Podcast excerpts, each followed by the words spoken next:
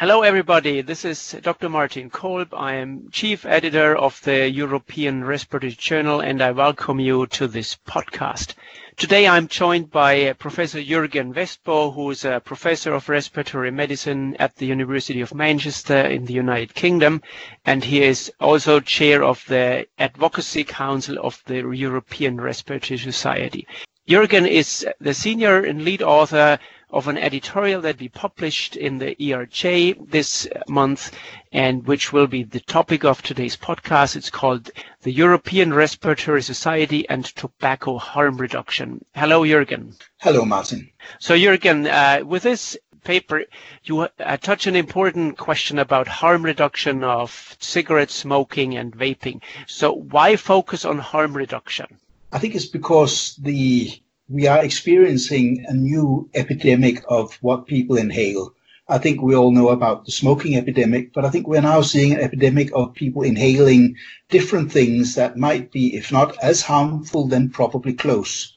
And I think the problem, and I'm of course talking about uh, e-cigarettes, I'm talking about heat not burn, all these alternative nicotine delivery products. And what we are seeing now is that they're being launched also as a way of reducing the harm from cigarette smoking.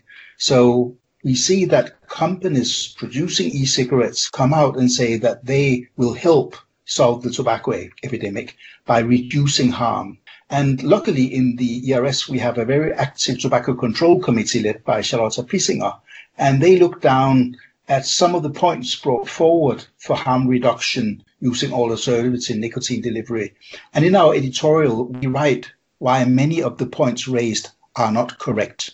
And we conclude that alternative nicotine delivery products, including e cigarettes, are not part of the solution. Harm reduction using these devices is not the way forward, in the opinion of the Tobacco Control Committee. And this report has been ratified by the Advocacy Council, the Science Council, and the Education Council of the ERS.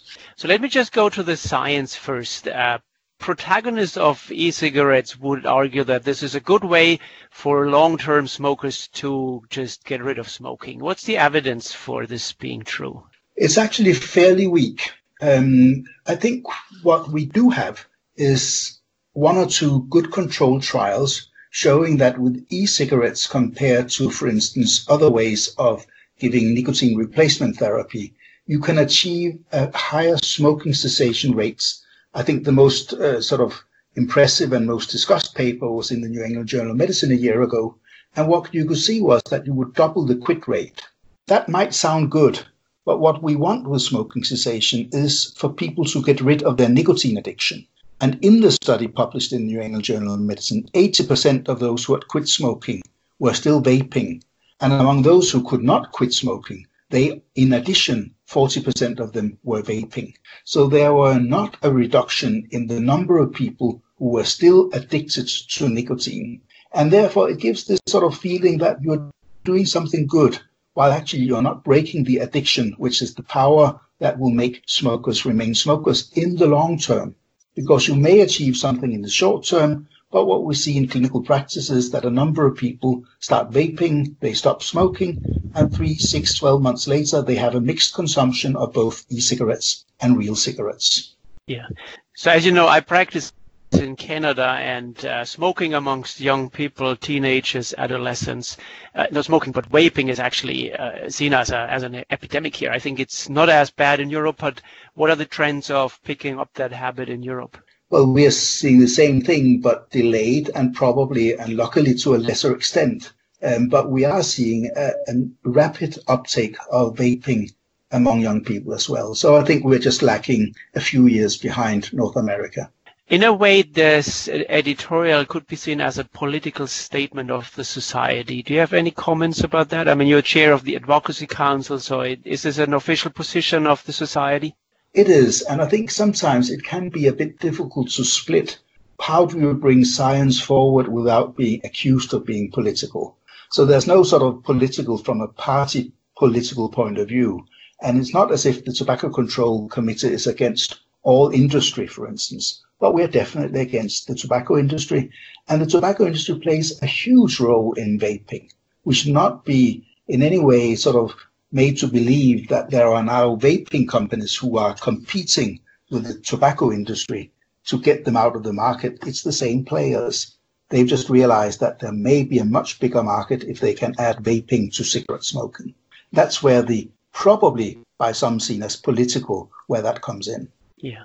And as a physician and uh, a person who cares for people with respiratory disorders, what would you tell young people when they ask you about e-cigarettes? Why would you what would you use as an argument to not pick it up and start vaping? I think it's important that we all sort of bring the fact forward that lungs were made to breathe clean air. And the whole idea that you can breathe in concentrated vaporized chemicals and not get harm in your lungs is just completely strange and without any sense. I think we should be careful when we are attacked and told, but you don't know the long term risk. You don't really know that it's dangerous. We do know it's dangerous we probably still have problems telling people exactly how dangerous it is. I cannot put numbers on. I can with smoking. We've had that for 50 years. But that should not in any way make us less adamant in making sure that people understand that there is harm associated with vaping. And everyone needs reads news and listens to the news. Uh, the the news certainly don't look at long-term effects. There's a lot of acute lung injury uh, cases that are reported. Can you comment on that? Yes, I think that's what grabs the he- headlines. I mean, it is terrible to see young people die from acute vaping induced illness. But I think to me, it's even worse that we see all these people walking around vaping. And we now have a lot of studies looking at cellular effects in the lungs, in the airways, in the endothelium, in the cardiovascular system and we see some of the same changes as with smoking.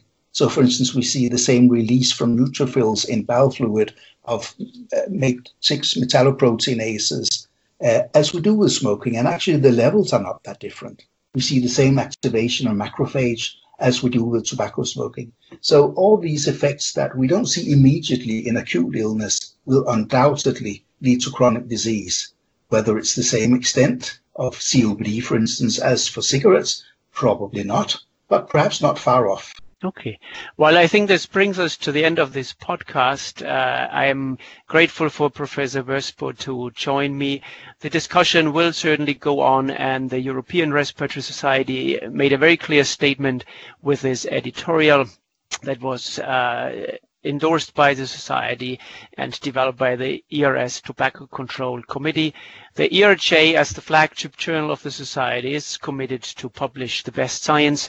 And as we have just heard from Professor Vestbo, the science about the benefit of e-cigarettes in smoke cessation is rather thin, but there's increasing evidence that it is harmful short term in regard to acute lung injury and long term for damages that we really don't uh, oversee yet.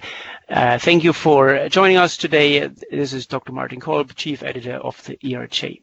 Goodbye.